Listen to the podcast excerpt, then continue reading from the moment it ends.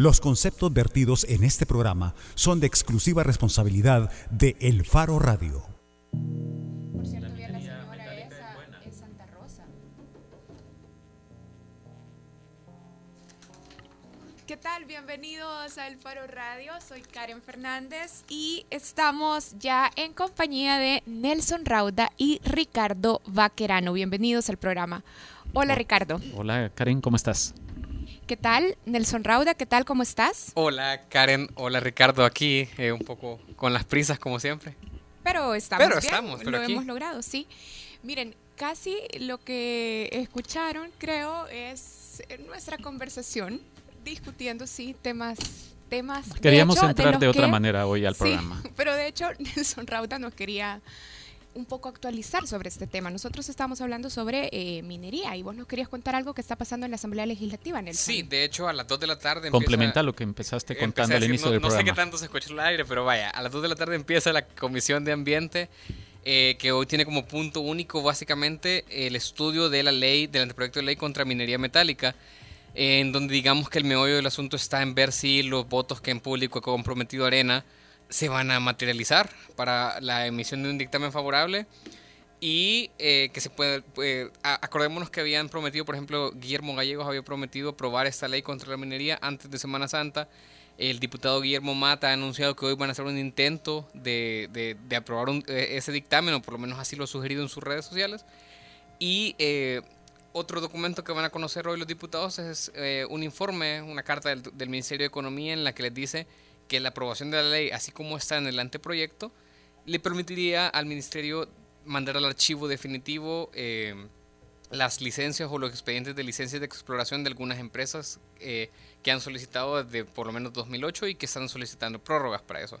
Sí, Nel- recordemos que, eh, perdón Ricardo, la semana pasada conversamos con Erika Colindres. Erika es representante de Oceanagol, una de las empresas justamente que eh, está solicitando o está en este proceso de continuar con tareas de exploración en El Salvador, sobre todo en la zona norte, en el departamento de Cabañas. Sí, ellos adquirieron el proyecto de El De Dorado. Pacific Rim, Sí, el que eh, eh, significó un gran escándalo hace algunos años en, en la zona de, Cabañas. Eh, una cosa, un comentario que creo que vale la pena es este, eh, solo para que no confunda el público esto. Una cosa es que los diputados impulsen el ingreso de una solicitud, como en este caso la petición de que se emita una ley que prohíba la minería metálica, y otra cosa es que estos diputados comprometan su apoyo a esa prohibición, ¿verdad? Lo dejó muy claro Francis Habla precisamente la semana pasada en el programa de El Faro Radio, cuando dijo, bueno, yo le he dado iniciativa a esto, pero eso es para que se discuta, porque estoy de acuerdo, decía, con que eso se debata aquí, si conviene a este país prohibir la minería metálica.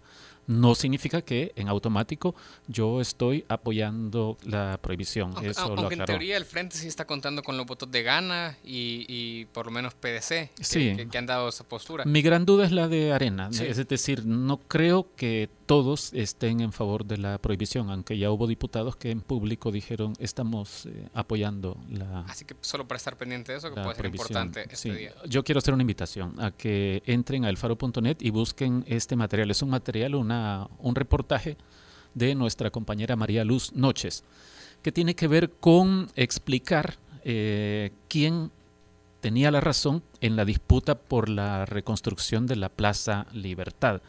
Y la conclusión que uno puede sacar es que la razón estaba del lado de la Secretaría de Cultura. Malu, como conocemos en la redacción a, nuestra compañera María Luz, hace una relación de tres momentos en que el alcalde de San Salvador eh, intentó pasar por encima de las disposiciones legales, pero no solo eso, Malu también nos cuenta que había un convenio entre la Secretaría de Cultura y la Alcaldía de San Salvador para que la Secretaría de Cultura pudiera hacer intervención en cierta etapa de los trabajos. Y finalmente la Secretaría de Cultura terminó agachando la cabeza también tres veces. Hasta la última cuando dijeron, bueno, denle, pues y ve- veremos si más adelante hacemos los, los trabajos de, de exploración. Bueno, yo creo que también es importante recordar de, este episodio que el alcalde Nayib Bukele en principio lo que hizo fue eh, despotricar a través de su cuenta de Twitter. De hecho, en esta disputa incluso llegó a decir que la Secretaría de la Cultura era una secretaría inepta. Sí, y Malu lo que nos cuenta es que quien tenía la razón era la Secretaría de Cultura en este, en esta, en este litigio porque no solo tenía las facultades legales, sino que había un acuerdo de intervención. Bueno, muy rápido, yo también quiero que repasemos lo que pasó esta mañana. Hubo una conferencia de prensa, el Gabinete de Seguridad, de hecho, el presidente de la República, el ministro de Seguridad, Mauricio Ramírez Landaverde, y el director de la Policía eh, Nacional Civil estuvieron en la mesa de esta conferencia de prensa y básicamente eh, la conferencia trató de explicar la distribución de fondos que se hace de la cuenta de contribución especial para seguridad. Y también se anunciaron nuevas disposiciones en los bonos que reciben eh, los miembros del cuerpo de la policía. Bueno, sí, estuvieron elaborando sobre el logro de que los bonos trimestrales que se entregan a los agentes de policía eh, no me queda muy claro si los militares reciben la misma cantidad, pero bueno, en el caso de los policías son 300 cada trimestre, por lo tanto, 1.200 dólares al año. Eh, bien que han logrado subir a 300 dólares el bono, porque creo que los policías en general se están, se están fajando. Por cierto, hablaremos de un tema de policía un poco más adelante en el programa, ya tenemos aquí a nuestro invitado. Pero eh, de nuevo el asunto de prioridades para el Estado. ¿Dónde están las prioridades para el Estado? Si los policías son tan importantes para este país en este momento, eh, se les entrega un bono de 1.200 dólares, pero uno rápido lo puede comparar con otras prestaciones. Solo el sueldo básico de los diputados es de casi cuatro veces. El sueldo mensual de los diputados es casi cuatro veces el bono anual de cada agente de policía.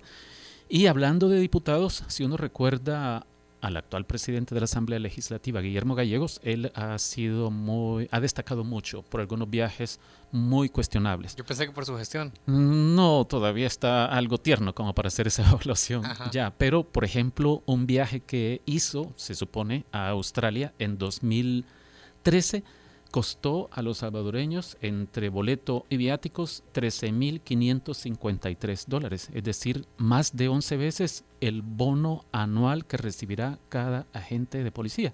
Y entonces uno dice, ahí, están las prioridades de este país, entonces, de este país que está al borde del impago, es decir, en crisis fiscal. Mira, para finalizar esto, yo también quiero eh, poner en discusión una de las declaraciones que daba esta mañana Howard Cotto, el director de la policía, decía, reiteramos nuestro compromiso de ser fieles garantes de la institucionalidad y del respeto a los derechos humanos. Esta declaración se sostiene muy poco. Pues eh, sí, eh, espero yo que hablemos de esto en el siguiente espacio, pero les cuento que uno de nuestros compañeros periodistas acudió a esta actividad hoy con la intención de hacer preguntas al respecto porque Karen, vos estabas haciendo la cuenta y rapidito se puede hacer una suma de, cuatro o cinco casos documentados periodísticamente de violaciones a derechos humanos que incluyen incluso eh, que incluyen asesinatos. Exactamente. Zaragoza en febrero del 2016, San Blas en marzo de 2015.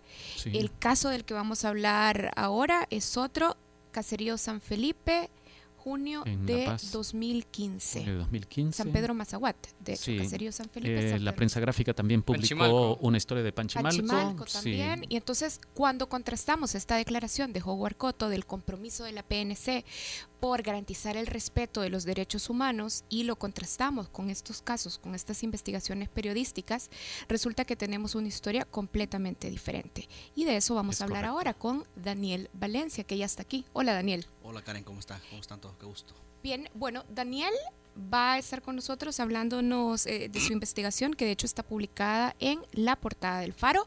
Si ustedes quieren participar, recuerden que pueden hacerlo a través del 2209-2887, que es nuestro número en cabina, o lo pueden hacer a través de redes sociales, en las páginas de El Faro en Facebook o en el perfil de Twitter de El Faro y de El Faro Radio, cuando la policía mata a la familia de un policía. De eso regresamos hablando.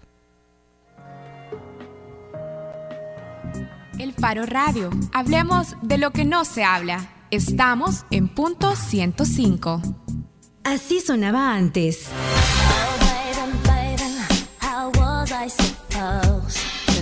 Así suena hoy.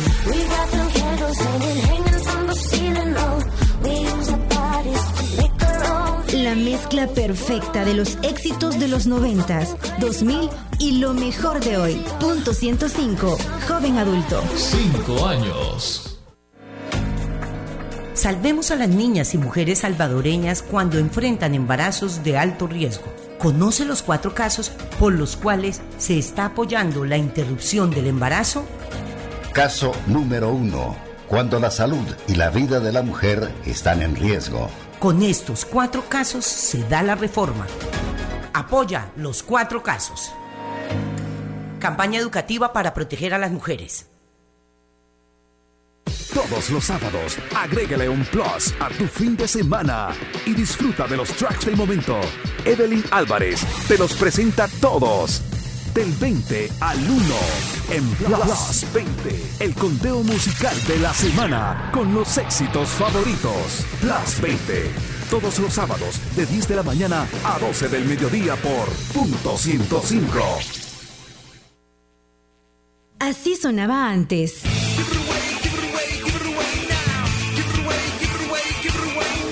Así suena hoy.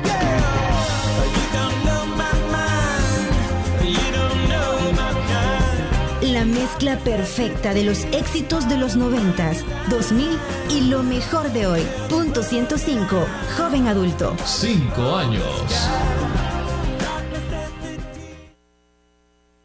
La portada en el Faro Radio. La noche del 30 de junio de 2015, tres personas murieron en el caserío San Felipe de San Pedro Mazahuat. La gente de la PNC, Ana Daisy Cabrera, Cabrera Saidra Hernández y su esposo Oscar Mejía. La versión de la PNC es que los esposos eran pandilleros y murieron porque dispararon a la policía y que la gente Cabrera murió en el enfrentamiento. Los esposos muertos en el presunto enfrentamiento fallecieron ella, o sea, Saidra, con ocho balazos recibidos por su espalda y él, Oscar, con 29 balazos, incluidos cinco en la cabeza. Daniel Valencia, que ya está con nosotros, presenta en esta investigación las declaraciones de testigos que aseguran que los esposos Mejía Hernández fueron asesinados por agentes de la PNC y que la agente Ana Daisy Cabrera no murió víctima de ese enfrentamiento. Hola Daniel, bienvenido de nuevo al Faro Radio, ya te habíamos saludado en la introducción. Gracias, Karen. Esta es la primera pregunta. ¿Ocurrió realmente ese enfrentamiento? ¿Ocurrió tal y como re lo relata la versión de la Policía Nacional Civil? Mira, luego de recopilar un sinnúmero de testimonios, de tener a la mano documentos de la Fiscalía, de la Policía, eh, las autopsias de medicina legal, eh, documentos internos eh, entre diferentes instancias de la policía, eh, un informe de la PDDH que data de enero de 2016, eh, pero sobre todo los testimonios de aquellas personas que de oídas y de vista presenciaron la balacera, como la llaman ellos, que ocurrió aquella noche en San Felipe, yo concluyo que no, que el enfrentamiento y que la versión del enfrentamiento con el cual la policía justificó el posterior asesinato de los esposos Mejía es falso. Eh, no ocurrió ningún enfrentamiento en el que Oscar Mejía y su esposa Saida Hernández utilizaran pistolas o armas y que uno de estos disparos haya afectado, eh, haya impactado en el pecho de la gente Ana Cabrera. Es decir, Ana Cabrera no murió por un disparo o es muy poco probable, es decir, no hay ninguna posibilidad, eh, sobre todo porque es un disparo muy imposible el que narra la versión de la policial para que ellos hayan sido los autores de su muerte. Si ese enfrentamiento no ocurrió, ¿podrías entonces eh, narrarnos, que esto es un poco de lo que eh, trata tu investigación, ¿podrías entonces narrarnos cómo murieron Oscar y su esposa Saidra? Sí. Mira, lo que ocurrió aquella noche, el 30 de junio, fue que unas patrullas de la policía entraron a San Felipe en una formación como de herradura me recordó mucho esto a lo que hacía el ejército cuando entraba a caseríos y poblados persiguiendo guerrilleros, entre comillas. Eh, y la patrulla de Daisy entra por el lado izquierdo de la calle principal, empieza a aproximarse hacia un pequeño callejón que está en la casa contigua de la familia Mejía Hernández. Y en ese instante, cerca entre las 7 y 7.30 de la noche, se escucha un disparo. Eh, todo mundo corre a sus casas, los que estaban más o menos afuera se encierran. Eh, En ese momento, Saidra Hernández estaba en la cocina de su vivienda, que está justo a la orilla de la calle principal, un pequeño cuarto con techo de lámina, paredes de concreto y una ventana de lámina, preparándole la cena a su esposo Oscar, que dormía en el cuarto de, del fondo del terreno, un terreno muy pequeño, muy humilde. Eh, cuando la gente, cuando se escucha este primer disparo, es cuando cae la gente de Daisy. Esto se confirma porque testigos de vista aseguran que en ese momento en la calle principal de San Felipe solo había una patrulla entrando de policías, que era liderada por Daisy Cabrera, un grupo de jóvenes cerca de la casa de los Mejías y enfrente de los Mejías no ocurría ningún enfrentamiento. La policía en su versión inicial dice que ese disparo que fue el que hirió y terminó matando a la gente Ana Daisy Cabrera, vino de la casa de los, eh, De los esposos Mejía. Oscar y Saidra. Exacto. Y testigos desmienten esa versión. Enfrente de la casa de los Mejías no había nadie. ¿Y por qué, por qué decís que es un disparo imposible? Es un disparo imposible porque Daisy cae en la esquina, vamos a ver, Daisy cae frente a la casa contigua, pero en la esquinita, digamos. Imagínense un portón y en la esquina derecha de ese portón, ahí es donde cae Daisy. O sea, la esquina más alejada del terreno de los terreno Mejía. de los Mejía, exacto. Eh, enfrente, de- eh, justo inmediatamente después de esa esquina, hay un callejón. Ahí cae Daisy Cabrera. Al lado está el terreno de los Mejía. Pero entre el terreno de los Mejía y el cuarto en el que estaba Oscar Mejía, lo que hay es una construcción, es decir, la casa vecina de dos plantas. Es decir, es imposible que ese disparo hubiese ido en diagonal, para decir de alguna manera que el disparo fue en diagonal y le cayó. Si hubiese sido de esa manera, probablemente le pudo haber caído en la espalda.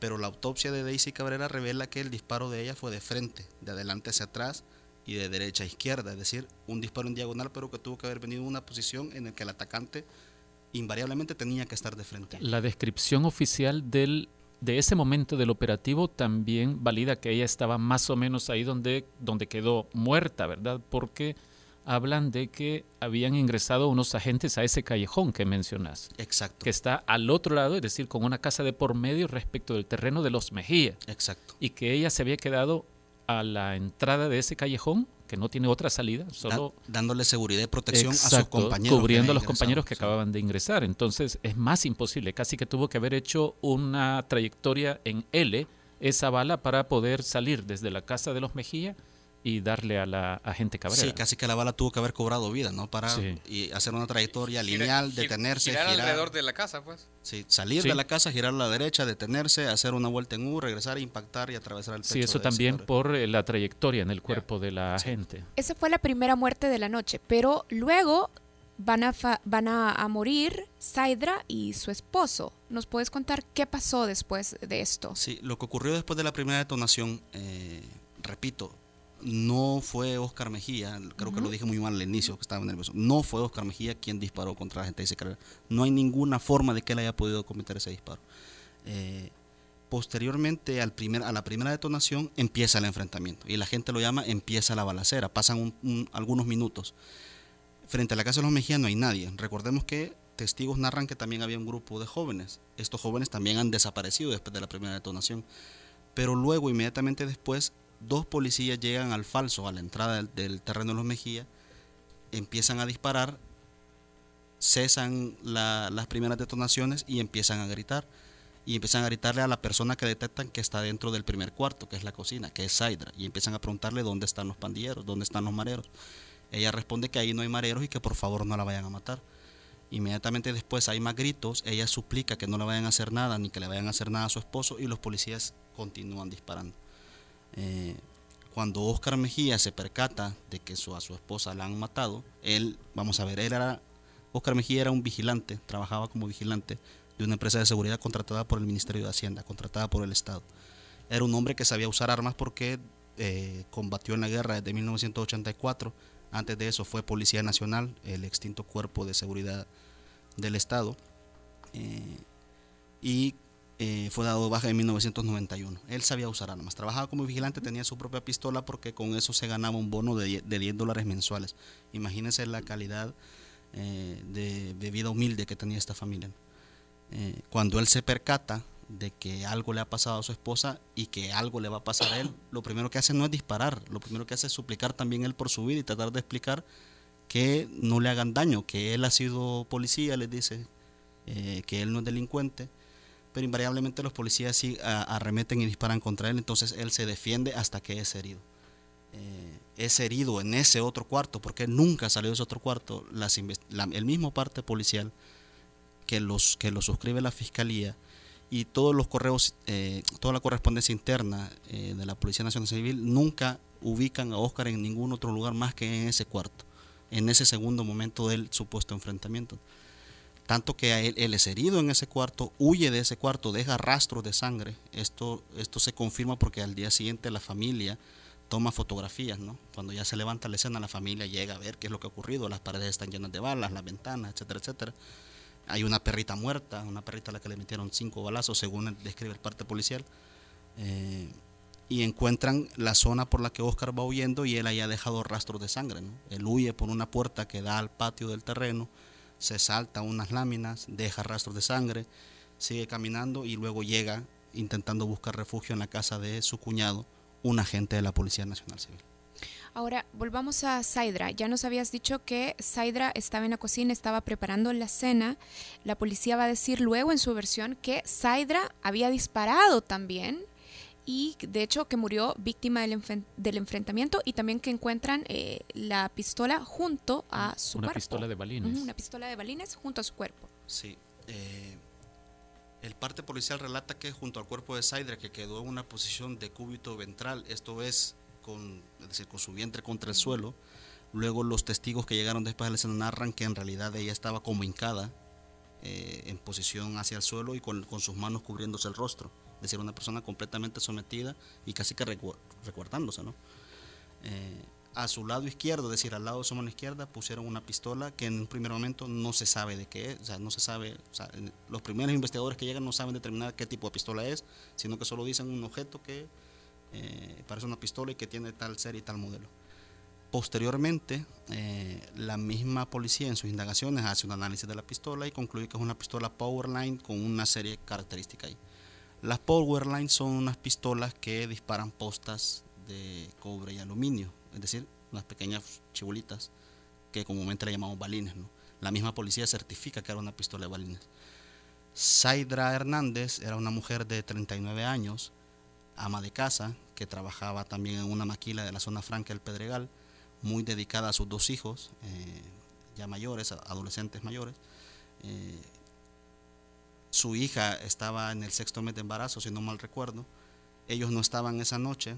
Saidra en toda la comunidad era conocida por estar muy dedicada a sus hijos, a su familia, a su esposo y a las actividades de la Iglesia Católica asistían a misa todos los domingos, todas las semanas iban a un grupo de oración por las noches en una iglesia que está contigua, al, un par de casas contigua al terreno de los Mejías. Es decir, era una mujer que, por supuesto, y uno ve las fotografías, una mujer que no era pandillera. Y entonces la versión de la policía quiere hacernos creer que esta mujer que no era pandillera, que estaba a punto de ser abuela, sacó una pistola de balines. Y además Saidra fue encontrada con ocho disparos en la espalda. En la espalda. Exacto. Sacó una pistola de balines y se puso a combatir con policías y quizás combatía disparando hacia atrás, no, no sé, algo muy extraño. Ahora, ¿Para qué? Una cosa particular de esta historia y que creo que hace gran diferencia respecto de las anteriores en que se han visto involucrados agentes policiales es que esta vez tocaron a parientes de un agente policial. Daniel. Yo creo que ahí es cuando se les complica la cosa. Sí, porque eh, además el agente tuvo acceso a la escena del presunto enfrentamiento y él cuenta como testigo privilegiado que observó dos escenas donde se encontraba su hermana Saidra. Exacto. Cuando acababa de llegar, que acababa de ocurrir eh, la muerte de ella, eh, la mira y, y después a los minutos regresa y ya mira otra cosa. Creo que esta historia, sin lugar a dudas, sería muchísimo más complicada si no existiera la participación del agente Antonio Hernández como testigo presencial de lo que aparentemente es y casi que sin lugar a dudas una alteración de una escena. Que de hecho eso lo dice así explícitamente el, informe de la Procuraduría de Derechos Humanos. El informe de la PDH cierto. Que eh, hubo alteración de la escena y responsabilizan al oficial a cargo del operativo. Sería muy diferente si solo la familia Mejía o solo la familia Hernández estuvieran intentando exigir justicia sin la participación de una persona que tuvo acceso privilegiado precisamente por ser policía. El agente Antonio Hernández llega a la escena, a la escena de los, de los, de los enfrentamientos entre comillas, porque es alertado por su esposa luego de que Oscar huía ensangrentado pidiendo auxilio, ¿no? Ella le dice, ella le llama y le dice, mira, que dice Oscar que han matado a la Chele. La Chele era su hermana. Sí. El agente se deja venir, él estaba a una distancia como de 20 minutos en vehículo, en, la zona de Amatecampo, en La Paz. Eh, llega, cuando llega, eh, él no se percata o no quiere percatarse de que hay algo en la casa de su hermana y se dirige directamente a la escena donde está el cuerpo de la agente Daisy Cabrera, ¿no? Porque ahí le indican sus compañeros que estaban ahí custodiando todas esas escenas que por ahí andaban persiguiendo a los muchachos. Todavía en ese momento se manejaba que por ese callejón habían perseguido algo. Cuando llega se encuentra con el líder del operativo, el subinspector eh, Nicanor Calderón, que para entonces era jefe de la subdelegación El Pedregal, y es cuando este le dice que, que les mataron a una compañera, pero que ellos ya acabaron ahí con dos mareros y que una está, él pregunta, ¿y dónde están? Y una está en la casa contigua, entonces él ahí se aflige. Cuando llega a la escena, entra a la casa de su hermana y la encuentra eh, asesinada. Eh, imagínense el impacto que tiene que tener eso, ¿no? Eh, él sale, eh, está su jefe ahí y se van a ver la escena de Oscar porque le dicen que hay otro por allá. Otro muerto. Otro muerto, se van a ver la escena de Oscar donde él quedó. Oscar intentó refugiarse, esa zona es, hay unos maizales, hay monte eh, y en, en la zona en la que Oscar quedó abatido hay un marañón, un árbol de marañón cuyos ramajes evocan a una cueva, una especie de cueva, unos ramajes muy gruesos, muy grandes. Él intentó refugiarse en esa cueva, al parecer fue, fue sacado de ahí y rematado luego en, en, el monte, donde ahora crece una yotera. Eh, la autopsia concluye que él tiene cinco impa- impactos en la cabeza, tres de estos de atrás hacia adelante y de abajo hacia arriba en la región occipital. Eso es lo que se conoce normalmente como tiro de gracia. Eso es lo que normalmente se puede conocer como un tiro de gracia. exacto. Mira, Daniel, yo tengo una pregunta porque vos también cubriste la investigación de, de- de la finca San Blas y eh, Coto ha estado diciendo últimamente, bueno, no solamente El ha dicho director que... de la policía. Ajá, el director de la policía, Jaguar Coto, no solamente ha dicho que hay una campaña de desprestigio contra la institución que con el argumento de la violación de derechos humanos, sino que también ha dicho que no es una política de la policía eh, eh, el hacer este tipo de cosas, es decir, el alterar escenas de crimen, el cometer eje- ejecuciones extralegales y, y esta serie de cosas que las investigaciones han ido demostrando una y otra vez que son básicamente el mismo modo de operación, es decir, en San Blas también había alteración de escenas, había colocación de armas de fuego, había ejecuciones extralegales eh, que están de hecho ahora en, en- en- en un medio de un juicio penal. ¿Vos cómo lo ves? O sea, ¿vos ves estas acciones como políticas o como acciones recurrentes en la policía que ya pueden co- considerarse como políticas o generalizadas? Porque además, Daniel, solo quiero agregar esto. Vos nos contaste hace algunos años, ayúdanos con la fecha, por favor, la historia de un agente policial a quien llamaste Harry, el matapandilleros, que te contaba sobre las incipientes operaciones de exterminio de parte de, de agentes de la policía. Sí, yo quisiera decir que el director de la policía todavía tiene tiempo para eh, hacer algo y no casarse con una posición que es completamente incoherente a la luz de los hechos, pero creo que él ya saltó esa línea y se ha puesto en una posición de querer negar lo innegable. No es solo que San Blas, no es solo que San Felipe, no es solo que Panchimalco y no es solo que Zaragoza, es que la PDDH, eh, hoy lo conversábamos con, con Ricardo Saúl, es que la PDDH tiene 33 casos abiertos o tenía 33 casos abiertos hasta la semana pasada en los últimos dos años en los que se apuntan ejecuciones extrajudiciales. Y eso hay que sumarle, según dijo la Procuradora de Derechos Humanos la semana pasada, cuatro casos más abiertos desde que ella asumió hace seis meses, es decir, 37 casos. Nunca en la historia de los 24 años de la policía ha habido, eh, eso lo decía muy bien Saúl, nunca en la historia de la policía ha habido tantos casos sistemáticos denunciados y que apuntan a violaciones de derechos humanos o a ejecuciones extrajudiciales. Eh, Harry lo decía en agosto, es que es común y le llaman armar tamales dentro de la policía, o que para evitarse problemas y procedimientos y el, lo engorroso que puede significar el papeleo, y porque hay policías que consideran que ese es el camino, sin tener pruebas o solo por puras sospechas de acabar con jóvenes que presuntamente son pandilleros o lo son, que eso no justifica que la policía actúe con ejecuciones extra- extrajudiciales, eh, son capaces de cometer cualquier ilícito y nadie y nadie lo, y nadie lo va a investigar. Sí. Nadie lo investigaba y nadie los investiga ahora. 37 casos en, en dos años son casi, es más de un, un caso al mes, si solo Sí. fueran esos. Yo solo quiero pedirte, porque ya estamos contra el tiempo, que trates de puntualizar las principales inconsistencias in- de la versión oficial, de la versión de la policía. Sí. Eh, yo creo que lo del arma es muy clave, creo que eso nos habíamos quedado. Cuando la gente Antonio Hernández llega la primera vez a ver la escena de su, de su hermana muerta, de su hermana baleada con ocho disparos en la espalda, él no ha visto ninguna pistola. Cuando regresa la segunda vez, a ella le han puesto una pistola y que resulta que es una pistola de balines. Ahí hay una. Ahí hay una. Eh, la segunda, creo yo, es el enfrentamiento en el que muere eh, Oscar Mejía con 29 disparos. Quien se enfrenta a la autoridad y es capaz de sortear 29 disparos, no es decir, es Y la trayectoria también de los y las disparos. trayectorias de los disparos. Y cinco en la cabeza en- y tres de la- y tres de los en la cabeza en la parte trasera y uno era en, la- en el oído izquierdo y el otro creo que era en el oído derecho algo así.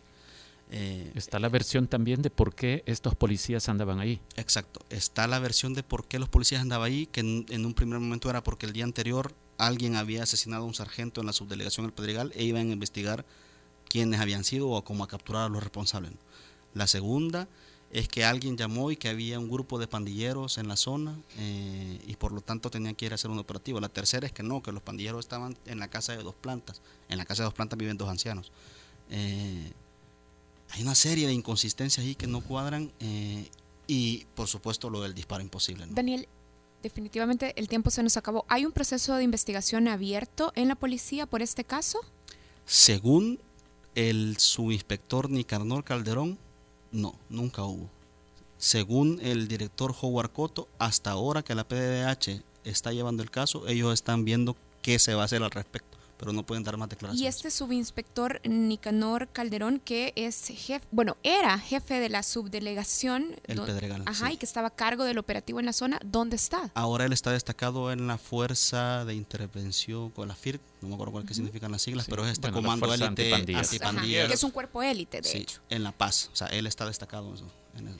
Bien, bueno, si ustedes quieren eh, leer esta historia, que yo creo que no solo es una historia triste, sino que es una historia indignante, pueden entrar, está publicada en la portada del Faro, cuando la policía mata a la familia de un policía, una investigación de Daniel Valencia. Gracias Daniel por habernos acompañado Gracias a ustedes. y nosotros hacemos una pausa, ya regresamos en el Faro Radio. El Faro Radio. Hablemos de lo que no se habla. Estamos en punto 105. Así sonaba antes.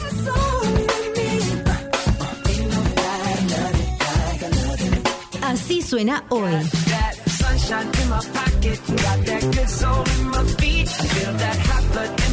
La mezcla perfecta de los éxitos de los 90, 2000 y lo mejor de hoy. Punto 105. Joven adulto. Cinco años. Protejamos a las niñas y mujeres salvadoreñas que enfrentan embarazos de alto riesgo. ¿Sabe usted cuáles son los cuatro casos por los cuales se está apoyando la interrupción del embarazo? Caso número 2. Cuando la vida del feto no es viable fuera del útero. Con estos cuatro casos se da la reforma. Apoya los cuatro casos. Campaña educativa para proteger a las mujeres. Le diagnosticaron cáncer de paladar a mi hija. La mandaron al hospital de maternidad. Tenía dos meses de embarazo, iban a ser gemelos. Murió con los fetos adentro, porque la ley contra el aborto no le permitió a los médicos darle tratamiento para su cáncer. Se supone que las madres no tenemos que enterrar a nuestras hijas. Necesitamos que se apruebe la reforma que permita la interrupción del embarazo por la salud y vida de las mujeres. Alianza por la salud y vida de las mujeres. Así sonaba antes.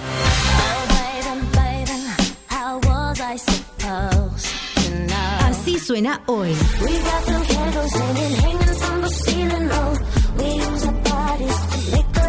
La mezcla perfecta de los éxitos de los 90, 2000 y lo mejor de hoy. Punto 105. Joven adulto. Cinco años.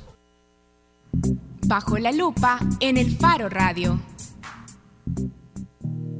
Estamos de regreso en el Faro Radio. El año pasado, de hecho en julio del 2016, se publicó un estudio, el estudio Mapa de embarazos en niñas y adolescentes en El Salvador.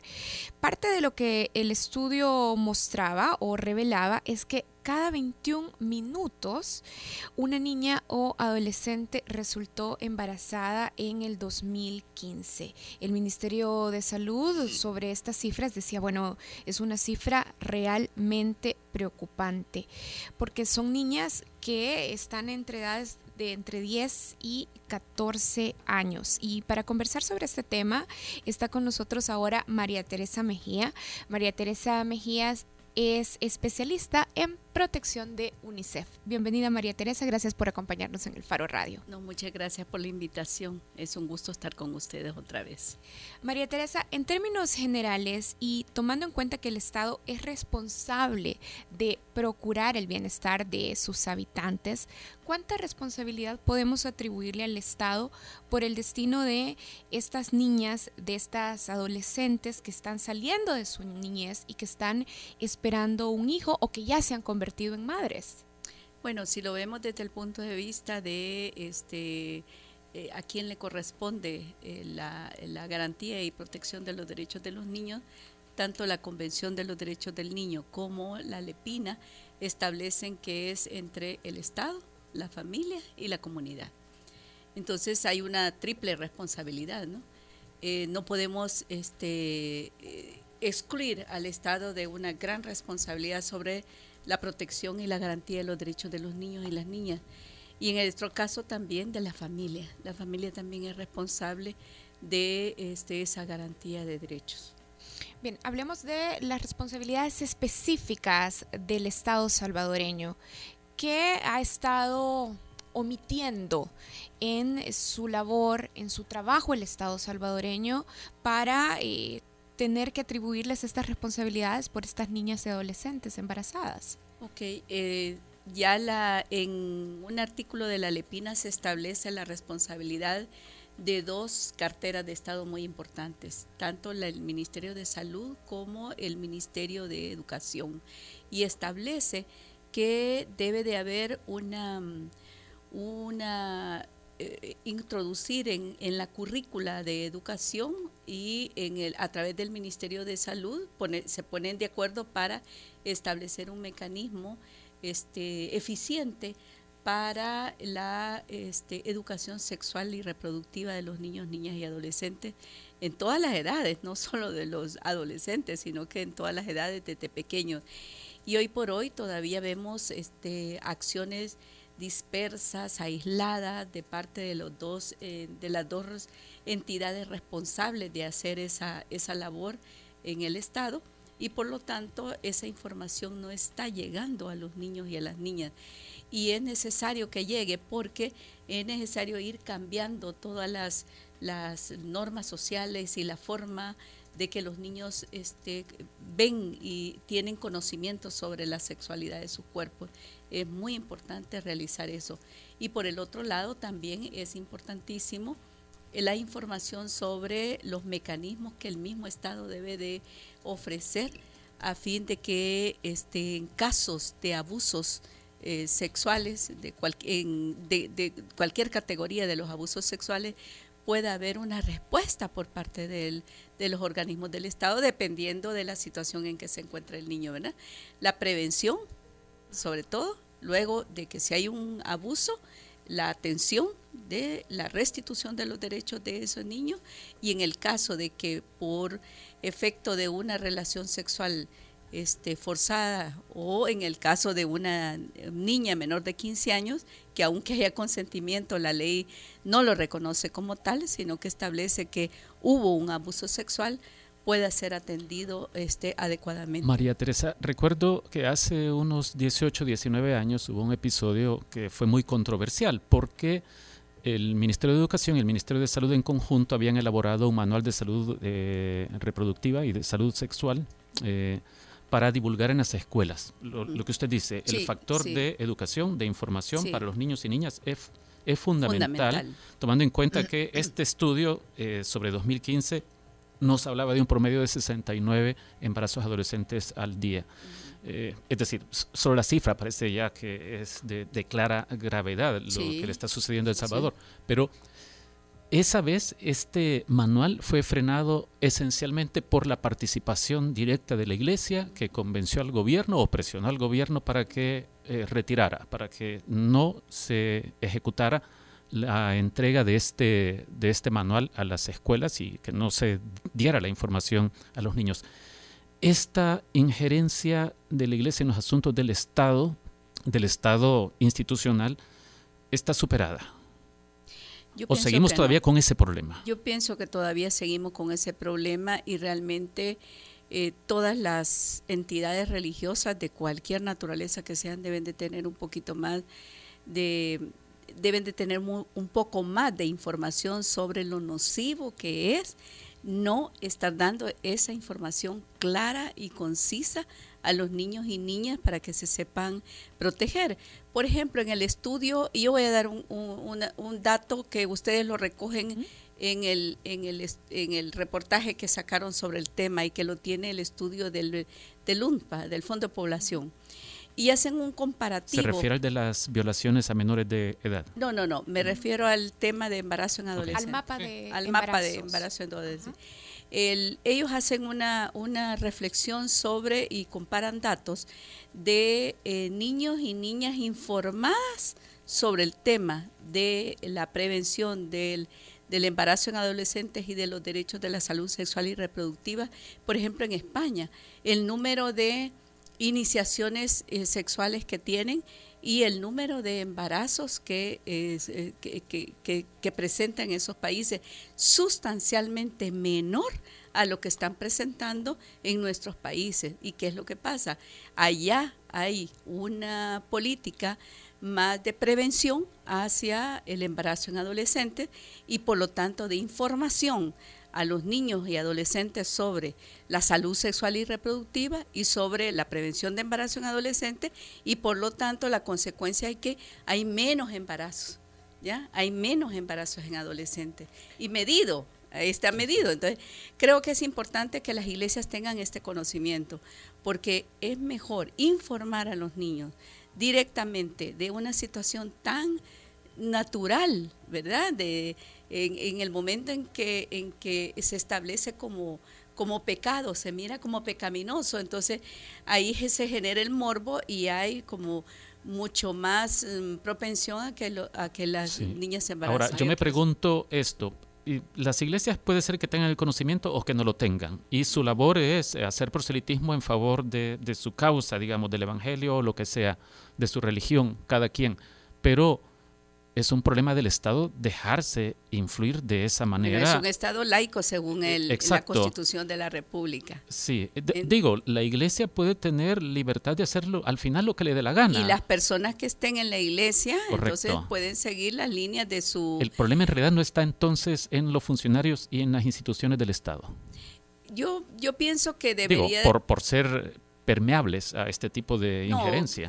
no, la Constitución de la República establece que El Salvador es un Estado laico, ¿ya? Y que se respeta, la, hay libertad religiosa, cada quien puede este, estar en la religión que crea conveniente, pero el Estado como tal, frente a una realidad como la que nosotros estamos viviendo en El Salvador relacionado con los abusos sexuales contra niños, niñas, adolescentes y el embarazo en adolescentes, entonces es necesario que tome acciones concretas, directas y bien pensadas, bien desarrolladas para prevenir precisamente estas situaciones. María Teresa, ¿y de qué se está hablando cuando se habla de educación sexual? Porque yo también pensaba en el tema, en lo que decía eh, Saúl en esa campaña de hace unos años, y yo me puedo imaginar aún hoy en día personas que típicamente reaccionan en estos casos, como Julia Regina de Cardenal o diputadas como Maite Iraeta en la Asamblea Legislativa que escuchan educación sexual y, e inmediatamente les, les saltan las alarmas.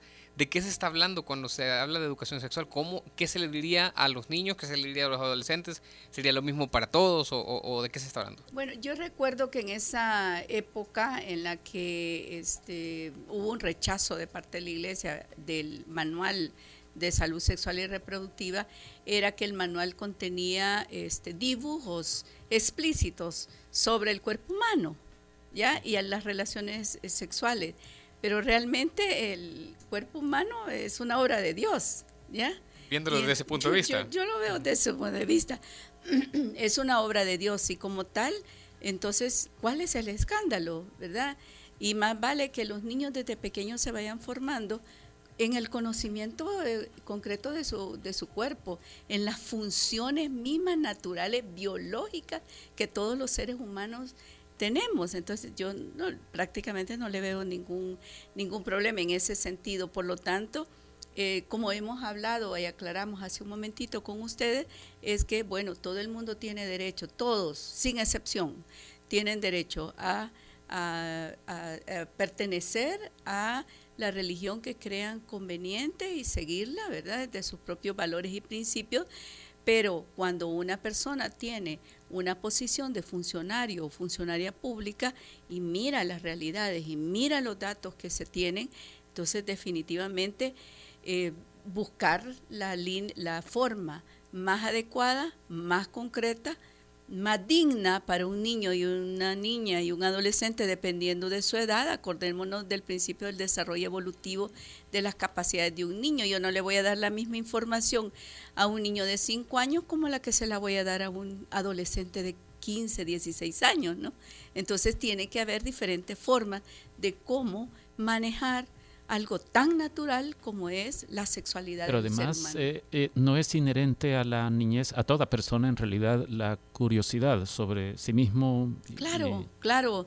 Y, los expertos, eh, psicólogos, este, los médicos hablan sobre precisamente esta situación y hay que buscar la forma que, que le diré, más sencilla, ¿ya? pero directa de poder hablar con un niño y advertirle y darle, hacerle del conocimiento, porque se ha comprobado que en otros países eso lo que redunda es en una pero, menor... Pero uno de los argumentos de quienes se oponen a este tipo de formación es que esto inducirá a la niñez a, tener sexo y a ser precoces. Y eh. que más la televisión, la música, las redes sociales, que más vale que usted le dé a su hijo, a su hijo una información científica desde, desde, el, desde el punto de vista de la información que le tiene que dar a un niño de acuerdo a su edad evolutiva. Y bien intencionada. Y bien intencionada, y que además el hijo o la hija tenga confianza en, usted como, como adulto, como padre, como madre, como maestro, como médico, ¿verdad? De lo que le está dando y así va a tener mejores elementos para poder estar a tono con qué, con todo lo que hay en el mundo moderno. Y UNICEF, UNICEF recomendaría en este momento volver a intentar eh, un manual, la implementación de un manual como el que se intentó hace 18 años, es decir, volver a hacer la lucha para ver si hoy sí se puede superar la injerencia de la religión. Bueno, el Ministerio de Educación acaba de implementar, está implementando un manual para la prevención del embarazo en adolescentes y los abusos sexuales. Entonces yo creo que esa es una prueba superada. Ahora, lo que no está superado es que los docentes todos se comprometan a desarrollar esa información en sus aulas, ¿verdad? en sus salones de clase. ¿cómo que se comprometan? ¿Es opcional? No, no es opcional, es obligatorio, pero usted sabe que también ahí priva eh, las percepciones em, eh, ideológicas, filosóficas de cada persona. Si yo como, como docente estoy en la línea de que esa información no se le debe dar a los niños, no se la da. Puede que se la reserve. Claro, se la se reserva.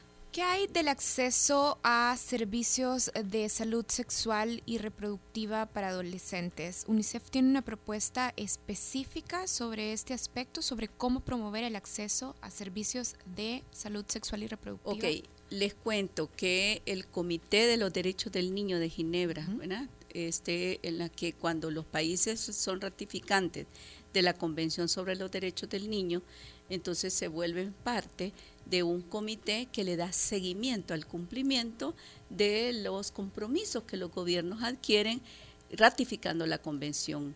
Y en eso el Comité de los Derechos del Niño emite una resolución en la cual dice que eh, los adolescentes tienen el derecho de acceder a la información sobre métodos anticonceptivos, aún sin el consentimiento de sus padres.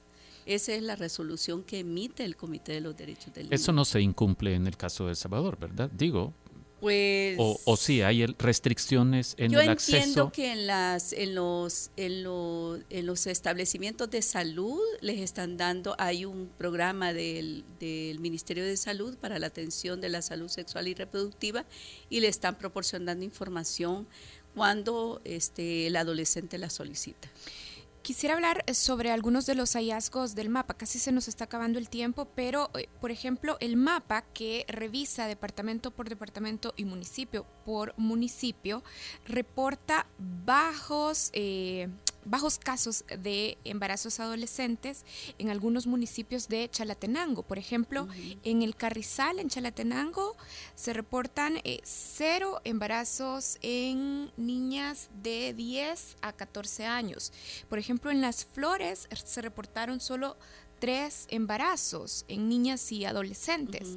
¿Qué está pasando en estos municipios? ¿Podría ser que exista un subregistro o a lo mejor se están implementando adecuadamente medidas de educación y acceso a salud e información sexual y reproductiva? Bien, yo creería que el estudio debería de profundizar esas, esos, eh, esos territorios en donde se están, la práctica eh, está dando aparentemente resultados buenos. Solamente así podríamos tener una información clara y objetiva de qué es lo que está sucediendo. Yo no me atrevería a decir porque honestamente no he ido a esos territorios y decirle, ah, mire, ahí hay unos muy buenos programas de, de salud sexual y reproductiva y tienen excelentes programas preventivos. A lo mejor sí. Y a lo, o a lo mejor pueda que haya en sus registros. La buena noticia hoy es de que ahí en esos lugares hay una baja incidencia de embarazo o nula i- incidencia de embarazo en adolescente. Ahí es un territorio al que ir a explorar, e investigar, para que realmente, si es un buen modelo, poder trasladarlo al resto del país. Yo tengo una última pregunta, María Teresa. ¿Cuál diría usted que es la tarea más urgente o el, el paso más urgente que debería dar el Estado en, en este momento? Ya sea que corresponda al Ejecutivo vía Ministerio de Salud o mi- vía Ministerio de Educación o a la Asamblea. Legislativa haciendo alguna enmienda, alguna reforma. Sí, no, fíjese que yo creo que hay dos cosas, hay una cosa que tiene doble, doble situación. Una es la prevención y realmente así debería de haber un seguimiento a todos los a todas estas políticas de prevención de los abusos sexuales y prevención del embarazo en adolescentes y garantizar que en todos esos centros escolares, en los más de 5 mil centros escolares existentes en el país, ya se estén realizando acciones de prevención en los centros escolares. Por el otro lado, este, una educación también hacia los padres y las madres a través de las mismas escuelas para padres que se tienen ahí. sí. Y por el otro lado, también este, profundizar en la investigación de los delitos, porque no es posible de la alta incidencia de, este, de impunidad en los casos de abusos sexuales contra niños, niñas y adolescentes. Eh, ahí el profundizarla, ¿por qué? Porque se han presentado varias reformas en la Asamblea Legislativa, pero igual, si El Salvador mínimamente tuviese un control de convencionalidad, el juez o la jueza no debería de emitir sentencias contradictorias hacia la garantía de los derechos de la niñez, porque aunque no haya la reforma, pero existe la Convención sobre los Derechos del Niño, el Convenio de Palermo, y que ya le establecen compromisos al país, y además son leyes de la República, y en, en lo cual el juzgador tiene la obligación de utilizarlas para el fallo, para la justificación del fallo. Y en ese sentido se pueden utilizar, pero no se están haciendo. Y por eso la cantidad de sentencias absolutorias o la poca y, o nula investigación sobre esos delitos. Sí, bueno, muchas gracias, María Teresa. Bueno, gracias a María Teresa Mejía. María Teresa es especialista de protección en UNICEF. Muchísimas gracias, María Teresa. Nosotros hacemos una pausa. Cuando regresemos, les vamos a contar sobre el Foro Centroamericano de Periodismo, que ya casi, casi, casi llega. Ya volvemos. El Faro Radio. Hablemos de lo que no se habla. Estamos en punto 105. Así sonaba antes.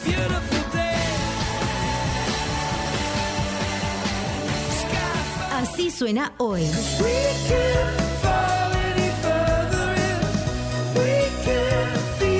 La mezcla perfecta de los éxitos de los 90, 2000 y lo mejor de hoy. Punto 105, joven adulto. Cinco años.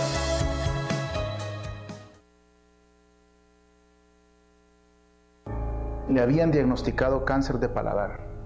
Llegó al hospital de maternidad con más de dos meses de embarazo. Iban a ser gemelos. La ley contra el aborto no permitió darle tratamiento para el cáncer. Murió con los dos fetos adentro. Los médicos tenemos las manos atadas. Necesitamos que se apruebe la reforma que permita la interrupción del embarazo por la salud y vida de las mujeres. Alianza por la Salud y Vida de las Mujeres. Disfruta la nueva temporada de El Tiki Taka. El Tiki Taka. Con el tridente goleador de Gerardo Mason, Osil y Adidas.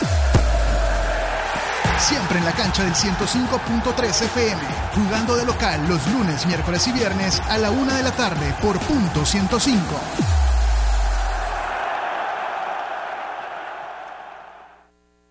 Así sonaba antes.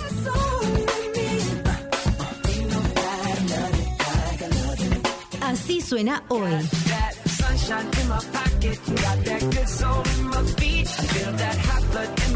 La mezcla perfecta de los éxitos de los 90, 2000 y lo mejor de hoy. Punto 105, joven adulto. Cinco años.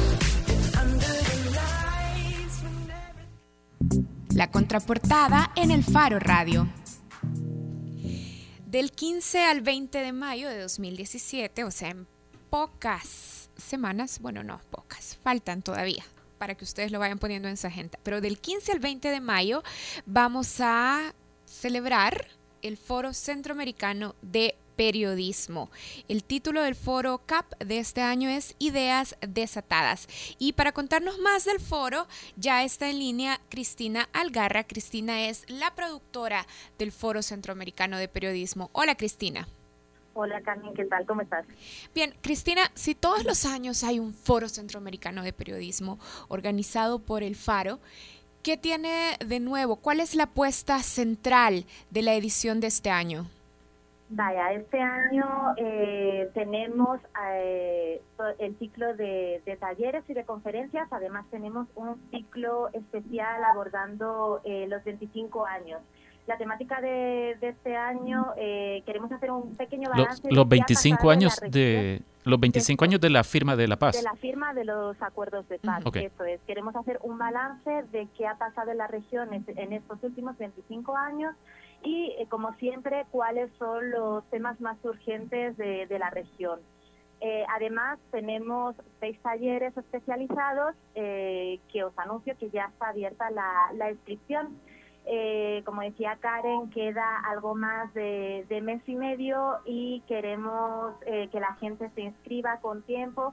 Mucha gente viene desde afuera, llega de, Honduras, de, Colombia, de Estados Unidos para estos talleres, porque la verdad es una gran oportunidad. Tenemos a grandes maestros aquí en San Salvador y creo que, es algo que la gente tiene que aprovechar. Cristina, yo quiero reiterar la pregunta inicial de Karen. Eh, ¿qué, dirías que viene de novedoso? Eh, yo, yo sé que los talleres no son los mismos cada año, pero, pero si vos dirías, esta es la más grande novedad que traerá este foro, ¿cuál sería esa? Eh, yo creo que el esfuerzo que estamos haciendo por acercarnos a toda la población, a que todo el mundo entienda que es un foro centroamericano de periodismo, pero que va dedicado a todas las mentes inquietas, a todas las personas que realmente quieren saber qué es lo, qué es lo que ha pasado en estos últimos años y qué, cuáles son los temas que son necesarios abordar en la actualidad. Pero eso entonces se expresa en alguna actividad en concreto que tenga que ver con los últimos 25 años de vida de la región vamos a tener un ciclo específico abierto por las mañanas solo dedicado a eso, aparte de la franja de conversatorios que tenemos por la tarde como, como otros años. Este año nos sumamos con un ciclo más de conferencias solo con esa temática, con la, con la temática de los 25 años tras la firma de los acuerdos de paz. Cristina, ¿nos podrías eh, dar un poquito de detalles sobre el programa de los talleres que van a desarrollarse en el marco del foro? Sí, tenemos eh, seis talleres Eh, como te comentaba, eh, es un foro de periodismo, pero hay talleres tanto para periodistas como para no periodistas. De hecho, uno de, los grandes eh, talleres que tenemos es un taller de, opinión dedicado a, columnistas, a, analistas, a gente que, que escribe en medios de comunicación, pero que no tiene por qué tener formación periodística, que está impartido por Boris Muñoz, que creo que la habéis tenido en varias ocasiones ahí en el programa. Él, para sí, ya lo hemos entrevistado, sí. Ajá. Para quien no lo conozca, él es el editor de opinión de, The New York Times en español. Creo que se va a hacer un gran, gran taller y que está abierto eso a no a solo periodistas. Ya, mira, entonces cualquier persona interesada en eventualmente escribir columnas de opinión en periódicos puede solicitar cupo en, en este taller de Boris Muñoz.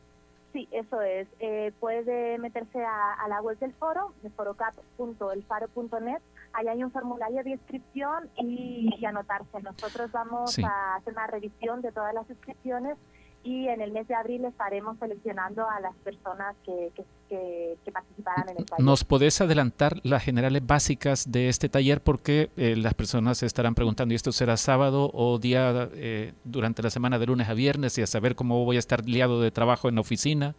Eh, los talleres son prácticamente todos, excepto el que impartes vos, Ricardo Vaquerano, de Periodismo para No Periodistas, son durante la semana del, del foro en, en, horario de mañana. En concreto, este es del 16 al 18 de mayo. Excelente, pueden aprovechar para tomar sus vacaciones anuales en esos días. claro, tres, tres días no cuesta nada y además seguro que luego lo van a rentabilizar. Sí. Bueno, Cristina. Si quieren, les, mandamos una cartita para que en el trabajo vean que, han asistido. Y Firmada por Cristina Algarra. Cristina, mira, ya, ya como una, una previa de lo del foro, creo que ya nos contaste bastante. Seguiremos hablando de esto en los programas siguientes. Perfecto. Sí, pues porque por ahora se nos ha terminado el tiempo. De, todos modos, para más información se pueden meter en la web, ahí está ya todo. Forocap, www.forocap.com elfaro.net. Qué complicado. bueno, lo dije bien, Cristina. Sí, ok. Forocapelfaro.net, vaya. Muchas gracias, Cristina Algarra, productora del Foro Centroamericano de Periodismo. Por eso, Foro Cap. Foro Cap. Bueno. Gracias a ustedes. Un abrazo. Gracias, Cristina. Y nosotros con esta invitación para que visiten y puedan tener más información del Foro Centroamericano de Periodismo. https dos puntos pleca pleca No confundas más, por favor.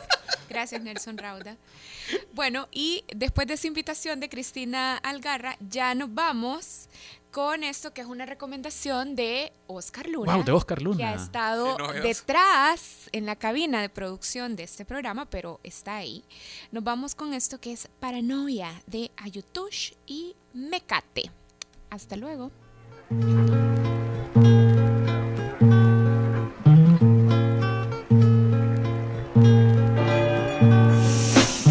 de la vida. Para salida mientras otros rezan de ganas la comida. Paranoia por persecución del espionaje. Rápido a juzgar esta propuesta que te traje. Fusiono sabores, la mezcladera el que viste. Esta lista es mixta, cosa no prevista. 100% nacional, desempeño sin igual. Nuevo como reina controlando mi rival. Representar cada día mi gente encima. Aunque sean malinchistas, te estaré arriba. Calidad si hay en todo aspecto. Me quedo en el juego exijo la mira en tu frente. La bala penetra que a todos sorprende. Sayuti Shimekate que te abre la mente. Porque mira cómo se siente, porque mira cómo viene. Respira atrás de ti, humedeciéndote tu piel. Se siente suaveando, sulfurando a cada instante las miradas de las gentes que se creen importantes. Caminas, caminas y miras como el día se pone refrescante, se pone tan instante. Se asoma la chapa, la adrenalina las manos se congelan y empiezas a sudar, a sudar, a sudar, a sudar, a sudar, a sudar, a sudar, a sudar, a sudar. ¡Paranoia! ¡Paranoia! ¡Paranoia!